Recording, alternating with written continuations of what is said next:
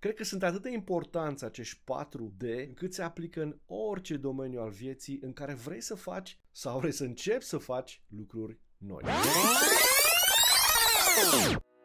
Hei, salutare și bun venit la un nou episod din Maxwell Leadership Podcast, unde încercăm să-ți aducem cât mai multă claritate asupra leadership-ului și, după fiecare episod, să rămâi cu câteva idei sau conștientizări pe care să le pui în aplicare în viața ta personală sau în viața ta profesională.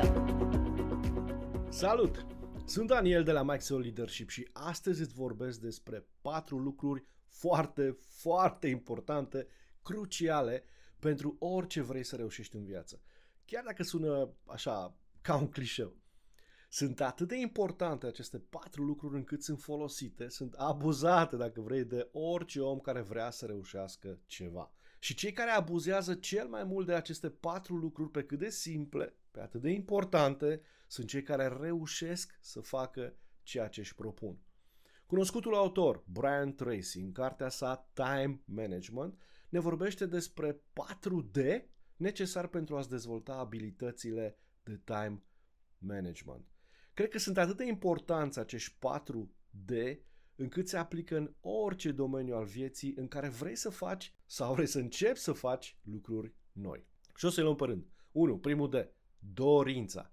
Cât de mult îți dorești ceea ce ți-ai propus. Mergând pe exemplul lui Brian Tracy din cartea sa Time Management, cât de tare te arde să fii eficient, să preiei controlul timpului tău, al vieții tale, să ai timp și pentru tine, pentru pasiunile tale, pentru familie, pentru business, pentru job sau pentru școală. De multe ori mi s-a întâmplat mie sau colegilor mei din Maxwell ca într-o sesiune de coaching să-i spun clientului, dacă nu faci, înseamnă că încă nu-ți dorești destul de mult sau că încă nu ți-a ajuns cuțitul la os, cum se spune ca să faci schimbarea pe care ți-o dorești. Nu te arde suficient de tare. Cel mai bine plătit speaker din lume, cunoscutul și îndrăgitul Les Brown, are un speech pe care poate l-ai auzit, în care spune despre hungry. Atunci când vrei ceva, faci pentru că ți-e foame. Și foame nu înseamnă poftă, poftești așa ceva, parcă ți-ai dorit. Nu, nu, nu, nu. Foame înseamnă foame, hungry.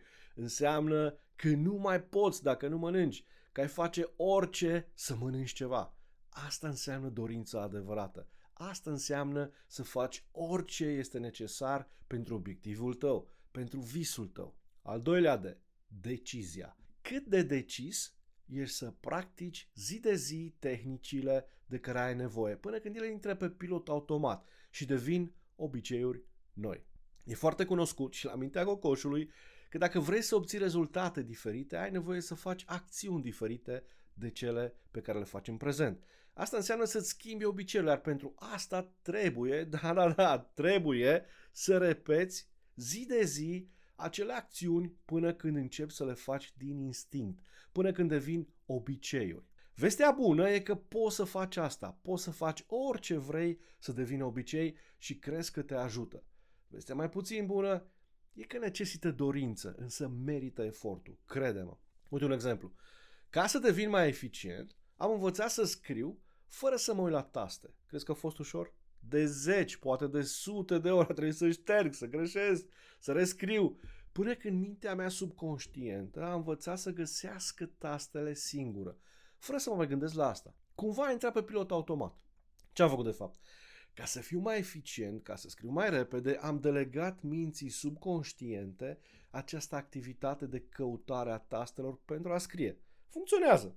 Întorcându-ne la exemplul lui Brian Tracy din cartea sa Time Management, cât de decis ești să practici tehnicile de time management până când ele devin obicei? Cât de clară îți este această decizie? Al treilea de determinarea. Cât de hotărât ești să reziști tentațiilor care apar pe drumul de a-ți forma acest nou obicei. Dorința este cea care susține determinarea.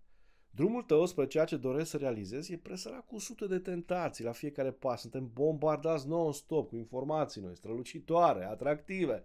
Na, cum faci să reziști tentațiilor și să rămâi cu hotărâre pe drumul tău? Deci până acum am vorbit despre cei trei de dorința, decizie și determinare. Dorința cât de tare te arde, cât ție de foame, de hungry, cum zice Alex Brown. Al doilea de decizia, cât de decis ești să practici zi de zi tehnicile de care ai nevoie până când ele intre pe pilot automat și îți devin obiceiuri. Al treilea de determinarea, cât de hotărât ești să reziști tentațiilor, shining objects, strălucitoare care apar pe drum.